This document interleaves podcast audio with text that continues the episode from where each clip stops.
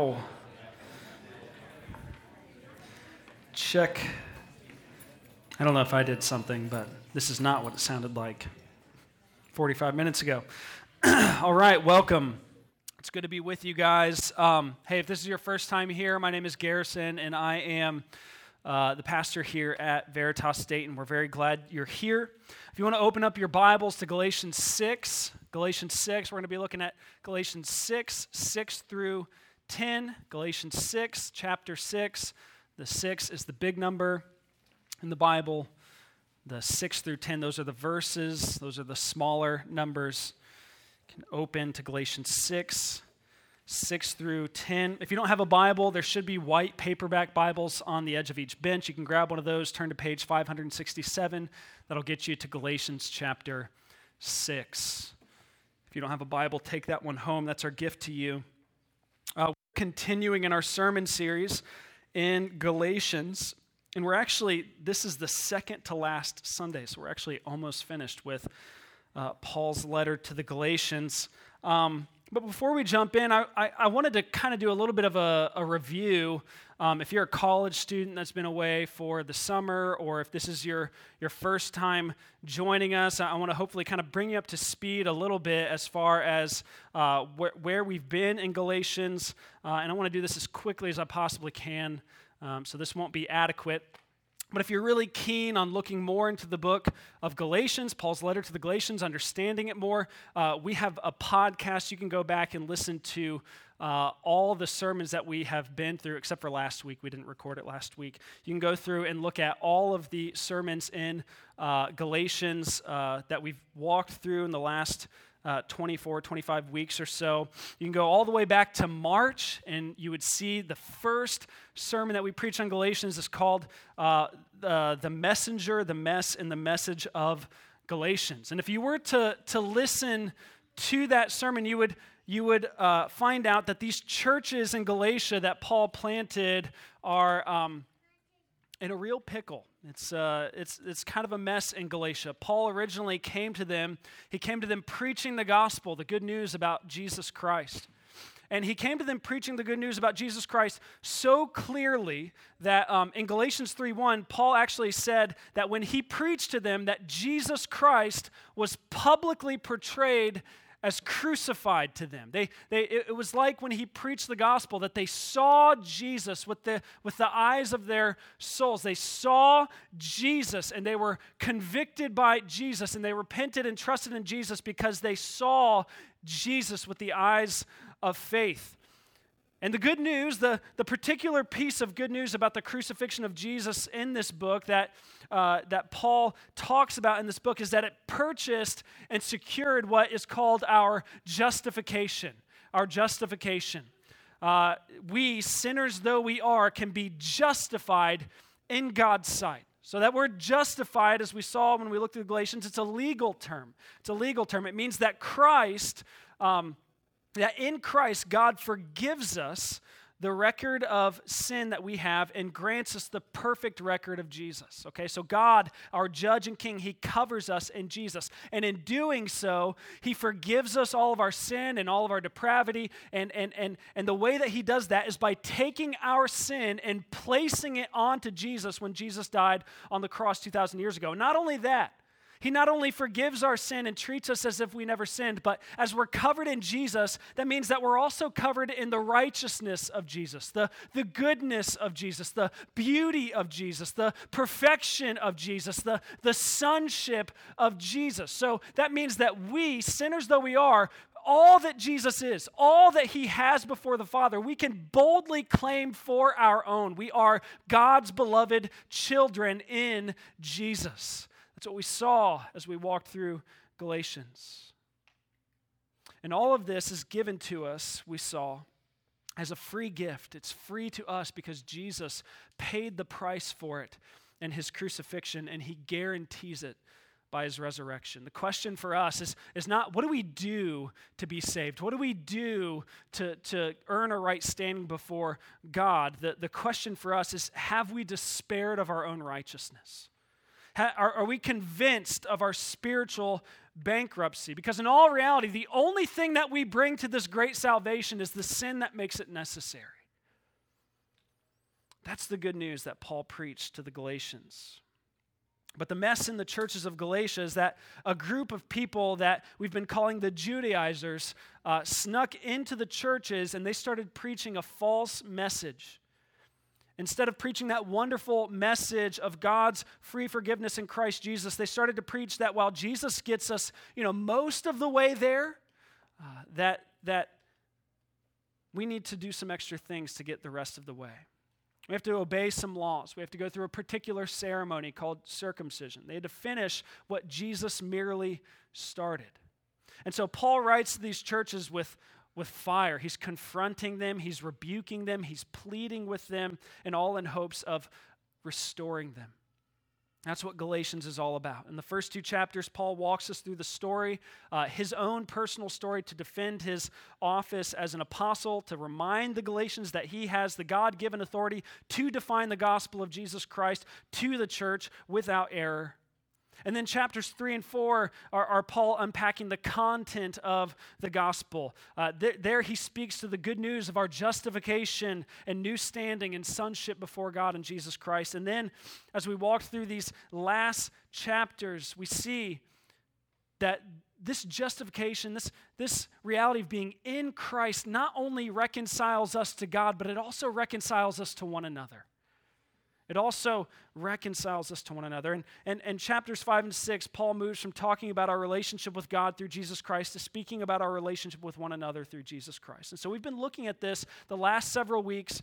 Um, uh, how the gospel not only brings us to God for salvation, but it also brings us to our neighbor for service, to serve our neighbor. The gospel not only causes us to look to God for salvation, but to our neighbor to serve. And so that's where we are. That's, that's where we are in the kind of big scheme of things with the book of Galatians. And with that quick update, we're going to dig into Galatians 6 6 through 10. If you want to stand with me for the reading of God's holy word.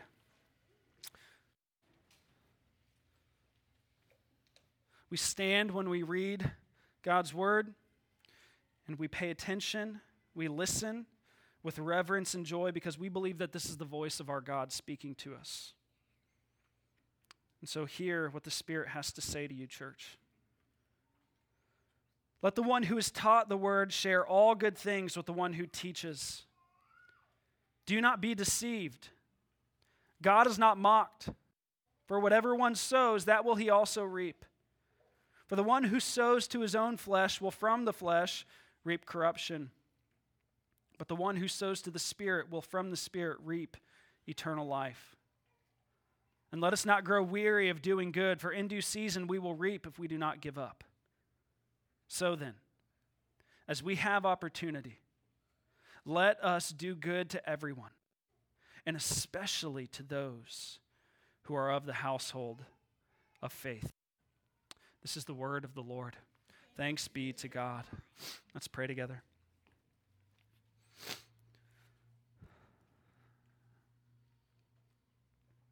Father, your word is perfect and true. Your word is sufficient. Your word is powerful. And so, would you pierce our hearts with the truth of your word now? Lord, would you let it be a lamp unto our feet and a light unto our path? Lord, would you help us to feast on your word, knowing that we don't live by bread alone, but by every word that comes from your mouth. Would you help us to feast on your word now, to consume it? And as this word goes into us, Lord, we ask that the, that the seed of the word would not fall on our hearts like rocky soil or, or hardened path or thorny soil but that our hearts would be like fresh, fertile soil prepared by your Spirit to receive the seed of the word and to produce 30, 60, even 100 fold. Father, would you open our eyes to behold wondrous things from your word, to behold your Son, Jesus Christ, in your word, and to your glory in the face of your Son in your word? Would you let the words of my mouth, the meditations of all of our hearts be acceptable in your sight. You are our Lord, our rock, our Redeemer. It's in Jesus' name we pray. Amen. You can have a seat. I want to talk to you this morning, the second part of what we started last week, talking about the spiritual church. What does it mean to be spiritual? What does it, what does it look like to live? What does it mean to live the, the spiritual life? Now, admittedly, that word spiritual is incredibly vague.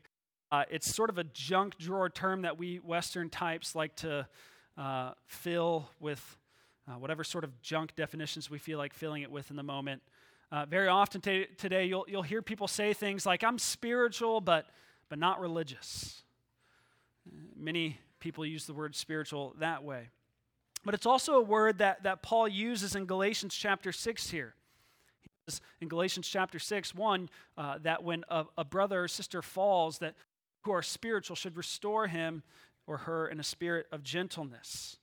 You who are spiritual. What does it mean to be spiritual? Uh, philosopher William James defined spirituality this way feelings, acts, experiences of individual men in their solitude, so far as they apprehend themselves to stand in relation to whatever they may consider divine. That's interesting. Feelings, acts, experiences of individual men in their solitude. You know, I, would say that that's probably the definition that most people who say things like they're spiritual but not religious, usually it's probably what they mean. That's probably one definition that they would be satisfied with. Actually, I had one agnostic friend one time. I was sharing the gospel with him, and, and he, he said to me, why, why is something so personal and private something you feel the need to tell others about all the time? Why, why is, why is this, this thing that's supposed to be so personal something you, you feel the need to talk to others about? Or, in other words, he's saying your spiritual life is private. It's what you do in your solitude, and it's personal. It's not something that is the same for everyone. And so keep it to yourself. But Paul's letter to the Galatians announces to us a very different definition of spirituality, a very different definition of being spiritual, doesn't it? Galatians offers to us a view of spirituality that isn't based on, on personal and private opinions or experiences. It tells us that the spiritual life is a life lived in the Holy Spirit, the third person of the Trinity. Galatians 5:25 says, "If we live by the Spirit, let us also keep in step with the Spirit." The spirituality, according to the Bible, is life from the Spirit according to the Bible. It's, it's, a, it's, a, it's a life from the Spirit that produces us keeping in step with the Spirit and bearing the fruit of the Spirit.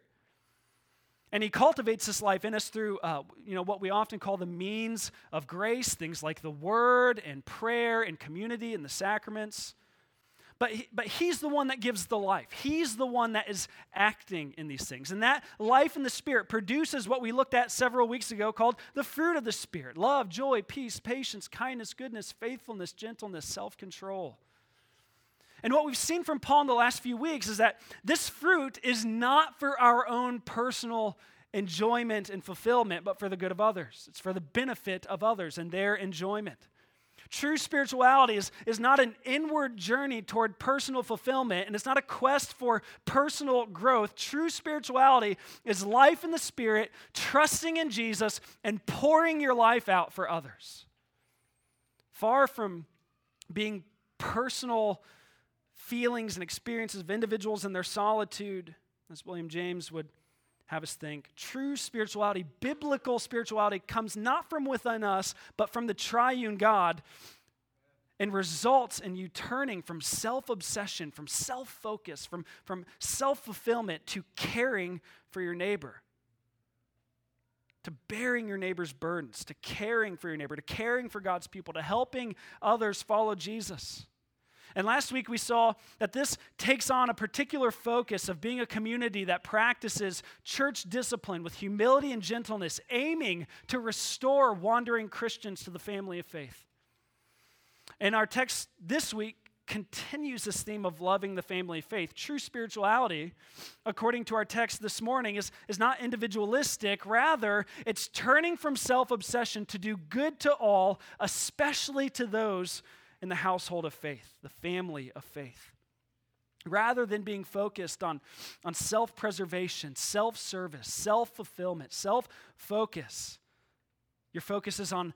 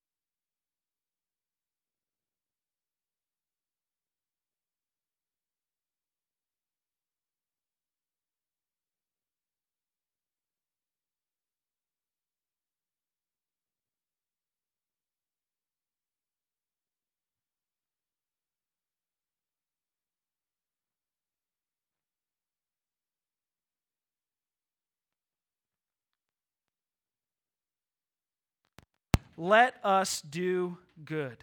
As we have opportunity, let us do good. Now, remember context here. We've just come out of Galatians 1 to 4, where we saw that salvation is a gift from God, not a result of works. Uh, but what we're seeing now in Galatians 5 and 6 is that while salvation is not a result of good works, good works are a result of salvation. While good works do not earn us our justified status before God, while good works do not earn us the presence of the Spirit, this great salvation does produce good works in us to our neighbors. And so Paul says, let us do good. Let us do good. But what does that mean? Do good. I believe the Galatians would have understood this as the call to practical generosity, being generous with our time, with our talent, with our money, obeying Christ's commands. In, in Matthew 25 to feed the hungry, hungry, give drink to the thirsty, showing hospitality to those who don't look like us or talk like us or act like us, clothing the naked, caring for the sick, visiting those in prison they would have understood it as James 127 says that pure and true religion before God the Father is to visit orphans and widows in their affliction. Doing good means tutoring the unlearned, mentoring the lonely. It means picking up trash in your neighborhood. It means helping your neighbor out and watching out for your neighbors. It means praying for others and for their salvation. It means sharing the good news of the gospel with those who don't know it. It means being practically generous. It means doing good. It means doing good. But to who? That's a good question. Where do our good works go? You know, our good works don't go to God for, for salvation. They don't go to God for, for earning. Our good works go to our neighbor. Our good works go to our neighbor for their good. But who is our neighbor? That's a question someone asked Jesus once. And Paul answers that question in the same way that Jesus did. First, Paul says we're to be practically generous to everyone. To everyone. A spiritual church is a church that is practically generous to everyone, that does good to everyone as they have opportunity. Now, I actually did a word study on this word translated as everyone here, and I found out that the word means everyone, which is really, it's, I know, which is really one of the things that's so different and so radical and so puzzling to others outside of the Christian faith. A local church is, is not a family of people that only does good to one another and that only does good to their families. As Jesus said, if you greet your brothers, what more are you doing? Or if you only greet your brothers, what more are you doing than others? Do not even those outside the faith do the same? But we're not outside the faith. We're, we're children of the Father in heaven who sends rain to refresh the just and the unjust, who, who makes the sun rise on evil people and those who have been declared righteous in Jesus Christ.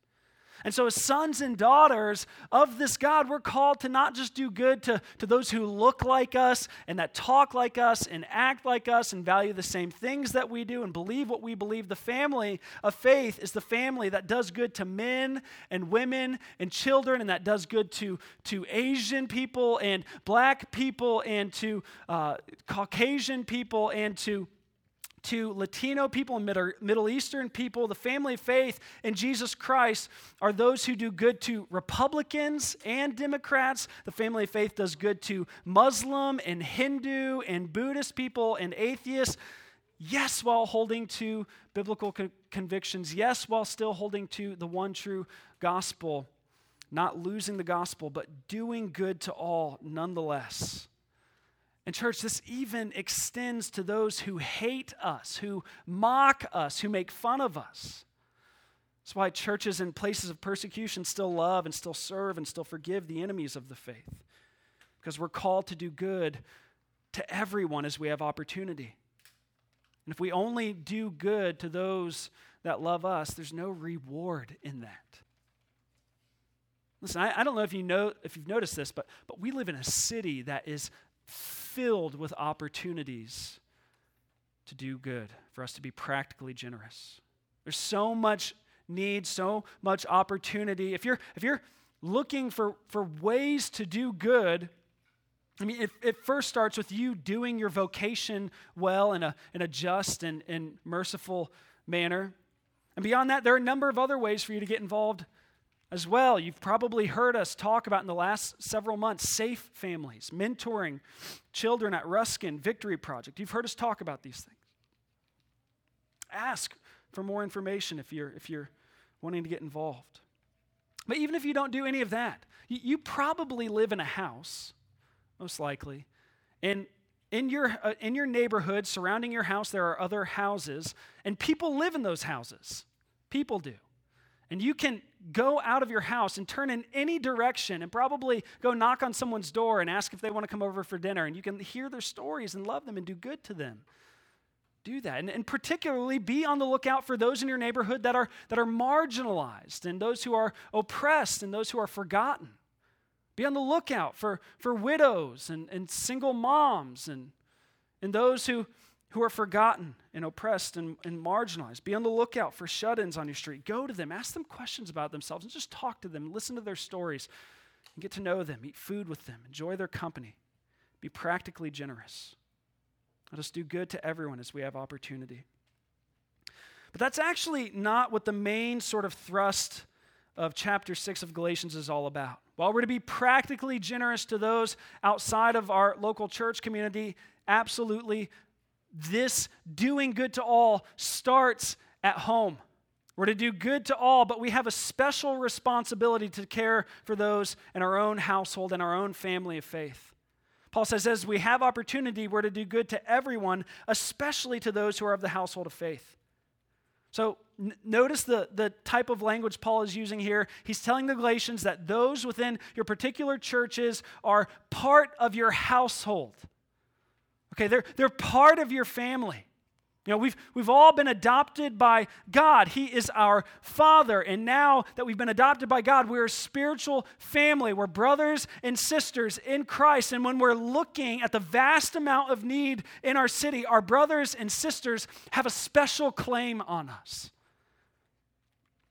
One pastor put it this way Every poor and distressed person has a claim on me for pity. And if I can't afford it, for active exertion and monetary relief. But a poor Christian has a far stronger claim on my feelings, my labors, and my property. He is my brother, equally interested as myself in the blood and love of the Redeemer. I expect to spend an eternity with him. He is the representative of my unseen Savior and he considers everything done to his poor afflicted as done to himself. For a Christian to be unkind to a Christian is not only wrong, it is monstrous. As we, we do good to all, but especially to our own. We're to take care of one another, meet one another's needs when they arise, sacrificially give, sacrificially serve, sacrificially care. We're to make and bring meals to one another when the need arises. We visit one another in the hospital. We listen to one another. We pray for one another. Listen, if you're a part of this church, uh, if there's ever a time that, that you can't meet your own basic needs, if there's ever a time that you can't buy groceries, if there's ever a time that you can't provide for your own basic needs, if you make your need known, it will be met. I promise you. If you make your need known, it will be met. No one in this church will ever go hungry. No one in this church will ever be put out on the street. No one in this church will go without their basic needs being met if the need is made known. We're called to do good to all, especially those in the household of faith. We're called to be practically generous to all, especially to those within the household of faith. But then Paul also includes a specific role within the church that requires our practical generosity. It's about to get awkward. In verse 1, Paul says, Let the one who has taught the word share all good things with the one who teaches.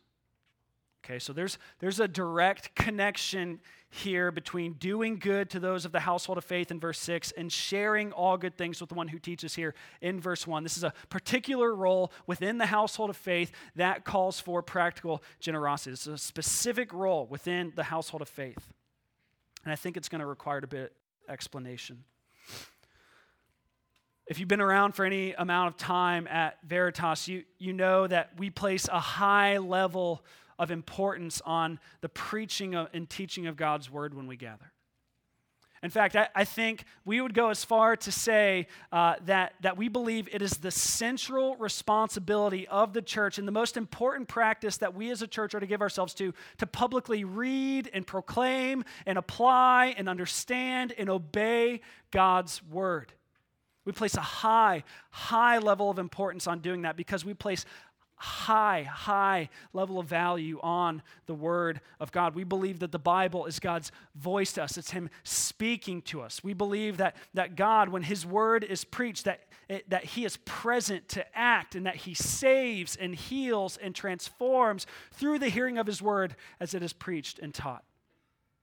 And this is what the role of pastor is all about. That's what the role of pastor is all, is all about. Paul tells uh, Pastor Timothy in 2 Timothy 4 2, preach the word in season and out of season, reprove, rebuke, exhort with complete patience and teaching. Earlier in uh, a letter to Timothy, 1 Timothy 3 2, Paul says that one of the requirements for a pastor is that he is able to teach. Why? Because the Word of God is important because the word of God is central to our life as Christians. In Romans 10:24, Paul says that faith comes by hearing and hearing through the word of Christ. And so it's essential for our salvation for us to hear the gospel proclaimed. And it is essential for the ongoing growth and assurance in the Christian life to be continue, uh, continually taught the Word of God. It is therefore, because of that, vitally important that pastors see their primary calling as preaching and teaching this book. It's what the role of pastor is all about. Pastors are not CEOs, pastors are not entertainers, they're not salesmen, they're not life coaches. As Philip Graham Ryken put it, a true minister is nothing more and nothing less than a minister of the word. Ephesians 4 11 to 12 says that the role of pastor teacher, that's one single role. You can turn there, it says shepherds and teachers, but that's one single role uh, pastor teacher. The role of pastor teacher is a gift to the church to equip the saints for the work of ministry, for building up the body of Christ until we all attain to the unity of faith and the knowledge of the Son of God to maturity. In other words, pastors are a gift of the Holy Spirit to the church to equip the church by the teaching and preaching of the Word of God so that the people of the church can be a people that do good to all, especially to those of the household of faith. And I think it's that reason that Paul says to the churches in Galatia that, if at all possible, a church should financially support at least one person in the congregation who can devote themselves to the preaching and teaching of the word. The ones who are taught the word should share all good things with the one who teaches. Not, not make them rich, not, not make them rich, but simply provide for their needs in a sufficient way. If at all possible, pastors should not want, or churches should not want their pastors to be distracted as they devote themselves to the preaching and teaching of the word and, and to prayer. They, they don't want their pastors to just kind of do this on the side as if it's an afterthought. Churches want their pastor to be prayed up and armed and prepared by the word of God to feed them the delicacies of the word and delights of the word week in and week out. You want a pastor to bear the burdens of the congregation by laboring in the word and prayer in order to dig up the treasures of this book week in and week out and deliver to them what he finds. You want to be able to depend on a pastor to do this. And then also, in turn, pastors are dependent on the congregation to care for and provide for them so that they're not overly burdened by providing for themselves outside of shepherding the church. The pastor bears the burdens of the congregation, and the congregation bears the burdens of the pastor. This is why Paul says in 1 Corinthians 9:14 that those who proclaim the gospel should get their living the gospel. Let the one who has taught the word share all good things with the one who teaches. As we have opportunity, let us do good to all, especially to those who are of the household of faith. Of in, in many ways, I, I feel like Paul, when he was writing to the church in Thessalonica, in, Thessalo- in 1 Thessalonians 4 1, he writes to them, he says, Concerning brotherly love, you have no need to write to you. I feel like that. You, you guys love so well. You pour yourselves out. You serve so well. Outside of the church and inside of the church, you serve so well. You pour yourselves out for service of others. You provide for my family and I. You, you, you're so kind and generous practically generous. But I also want to say to you, as the Apostle Paul said in First Thessalonians here, concerning brotherly love, you have no need for anyone to write to you, but we urge you, brothers, do this all the more do this more and more. I want to urge you to do this more and more. I want to urge you to persevere in good works. I want you to, to, to, encourage you to work hard, to care for others, to serve others, to pour yourself out like a offering, to put your life as a sacrifice on the altar to serve others. Because if we persevere in doing so, we inherit God's if we sow to the Spirit, we will from the Spirit reap eternal life. Persevere because of God's promise. Paul goes on to say, God is not mocked. For whatever one sows, that will he also reap. For the one who sows to his own flesh will from the flesh reap corruption, but the one who sows to the Spirit will reap from the Spirit eternal life. And let us not grow weary of doing good, for in due season we will reap if we do not give up. Let's not kid ourselves. Doing good to all as we have opportunity, especially to the household of faith, is, is hard work. We believe that the Christian life is supernatural, that it's lived by grace alone, through faith alone, and the power of Christ alone. But, but growth in Christ likeness, doing good, is never easy, and sometimes it's exhausting, it's depleting. It's all grace, but there's a lot of grit involved too. Amen? It requires sacrifice, it requires perseverance, but not without the hope of God's promise. To describe this, uses the metaphor of sowing and reaping. Now, I'm no expert on farming. I live in an 800 square foot house on a plot of land not much bigger than that. Smack dab right in the middle of the city. I don't have a backyard. I have a little patch of grass in my front yard that I mow about once a week. I do have a basil plant that I bought at Trader Joe's. So, but that's about the breadth of my experience. But uh, I did get to know a few farmers during my uh, three months in Wyoming back in 2008. And what I do know from my secondhand knowledge of sowing seeds is that it's hard work. It takes long hours of consistent and persistent labor, especially if the work is done all by hand. It's, it's hard. And sowing in the Christian life is, is no different. It's hard work, walking by the Spirit, crucifying the flesh with all of its passions and desires, doing good to all, especially to the household of faith, loving our neighbors, restoring the fallen, bearing one another's burdens. It's all weighty work. And in addition to that, the reality is we're, we're all weak. We're all weak. We slack off in the Christian life. We grow tired of doing good. We grow cold to the things of God. We're tempted to sin. We give in to temptation. We experience physical and, and spiritual opposition. We, we, we don't see the results that we want to see. We don't see scores of people coming to know Jesus. We don't see our neighborhoods transformed like we wanted to see. We don't see loved ones saved. All we see is the abundance of need sometimes and the lack of results. There's always someone who needs help. There's always someone requiring more of us our spouses, our children, our, our church, our neighbors, our coworkers, whoever it may be. There's always something. We just don't have enough energy. And so we're tempted to just sometimes. And a lot can be said for just taking a nap or going on vacation when you feel like that. A lot can be said for that. Those things are good and, and, necessary sometimes, but ultimately, all the naps and vacations of the world won't solve this problem for us. What we need is strength for perseverance. And we find strength for perseverance in God's wonderful promise.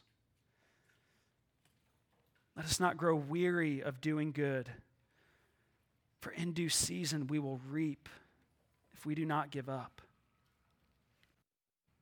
You reap what you sow practically and generally speaking, this is true in the temporal sense, isn't it? There's a universal principle, uh, a universal law that God has written into the created order that we reap what we sow. It's kind of like the law of gravity. What goes up must come down. Same thing is true with sowing and reaping. Works kind of like that. If you're, if you're mean and rude to people, chances are people will likely be mean and rude right back. If you invest in a friendship, You'll probably reap the benefits of a loyal and kind friend. If you invest time and money and, and talent into a local church community, you will probably get more out of that church community. And if you don't invest, then you probably won't. If you plant a pumpkin seed, you will likely have a pumpkin about 90 days later. Some of you did that a while ago, and you're waiting for your pumpkins to, to come up. If you plant sunflower seeds, you'll probably have sunflowers eventually this if you go over to, to Garden Station uh, at the corner of East 4th in Wayne. Uh, there was a, a, garden station over there. For years, a group of people would go there and they would sow seeds and cultivate the soil and work the gardens. And, and it ended up being a, a place of just uh, brimming with, with plant life and, and color and vibrancy. It was just beautiful. But last year, it got shut down. No more sowing seeds, no more tending to the garden, no more cultivating the garden. Rather, they sowed some chains on the gates. So no one can get in. Now it looks like a wasteland, it's an eyesore. It's just a picture of what happens with reaping and sowing. And listen, all this reaping and sowing business isn't just generally true of the here and now, but it's most certainly true of the age to come. When Jesus returns, those who age sowed to the flesh will reap corruption and destruction. Those who sow to the flesh will be will reap the, the judgment and condemnation of Jesus and be condemned to eternity in the lake of fire. For those who sowed to the flesh, they will not be welcomed into Christ's eternal, everlasting kingdom. But those who sow to the Spirit and walk by the Spirit, those who produce the fruit of the Spirit, those who do good to all, especially to those of the household of faith, those who bear one another's burdens, those who restore fallen Christians, those who live for God's pleasure rather than their own, those who persevere in doing good even when weary, they will reap the richest harvest of all resurrection life with Jesus of Nazareth forever. And don't hear me say that that this great salvation, this resurrection life forever, is salvation by works. Hopefully, you've been paying attention to the rest of Galatians to know that this is not the case. eternal resurrection life is a gift from God given to those who believe, to anyone who believes. It's not based on works.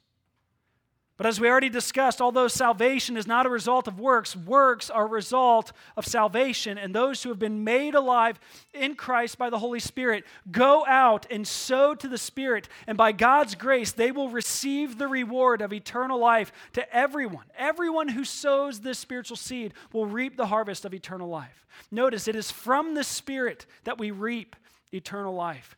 The Holy Spirit gives us new life in Christ and causes us to sow the spiritual seed.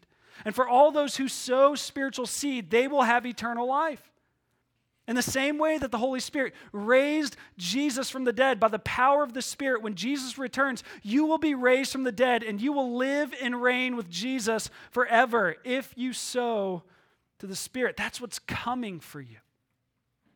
Therefore, persevere. Do not become weary in doing good for you will reap the richest harvest of all. Church, I know it's easy to get discouraged in this. And I just like poured out a mess of emotions to two guys this week, just discouraged, just going, guys, I, I don't, I don't even know how I can keep going with this. I'm just exhausted. I, I know it's easy to get discouraged in this. Oftentimes, being practically generous doesn't have the sort of kickback and the here and now that we want to see. Sometimes it's hard to see the benefit of pouring our life out for others. Sometimes it's hard to see the benefit in sacrificially serving, sacrificially giving, sacrificially sowing. But I, I draw great comfort from these words from Paul in Philippians 3. For Christ's sake, I have suffered the loss of all things and count them as rubbish, that I may gain Christ and be found in him, not having a righteousness that comes from the law, but that which comes through faith in Jesus Christ, the righteousness of God that depends on faith, that I may know him and the power of his resurrection and may share in his sufferings, may share in the sacrificial service of practical generosity, may share in his sufferings, becoming like him in his death, that by any means possible I may attain the resurrection from the dead, becoming like him in his death, that by any means possible I may attain the resurrection from the dead. coming like him in his death, that by any means possible I may attain the resurrection of the dead. Do not be discouraged. Let us not grow weary, for in due season we will reap if we do not give up. Christian, God sees you. God sees your sowing. God sees your sacrificial service. He sees your caring, He sees you. And if you look to Him and trust His promise, you will find strength to persevere. Because as Isaiah 40 tells us, He gives power to the faint. And to him who has no might, he increases strength. Even youths shall faint and be weary, and young men shall fall exhausted. But they who wait for the Lord shall renew their strength. They shall mount up with wings like eagles. They shall run and not be weary, shall walk and not faint. How can we live life together as a spiritual church? By being practically generous. And where do we find strength to persevere in being practically, sacrificially generous? And God's precious promise. Wait for him and do not grow weary because he will fulfill his promise. Let's pray.